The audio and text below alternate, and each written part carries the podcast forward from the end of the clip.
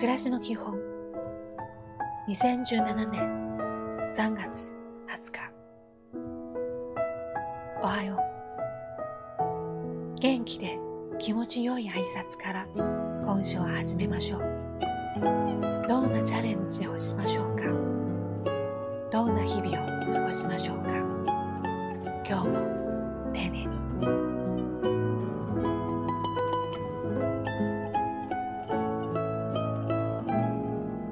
こんにちは。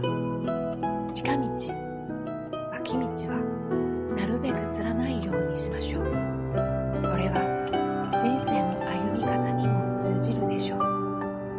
急いだり焦ったりしないように、まっすぐゆったりと歩めばいいのです。いい一日を。おやすみなさい。この世界で起きている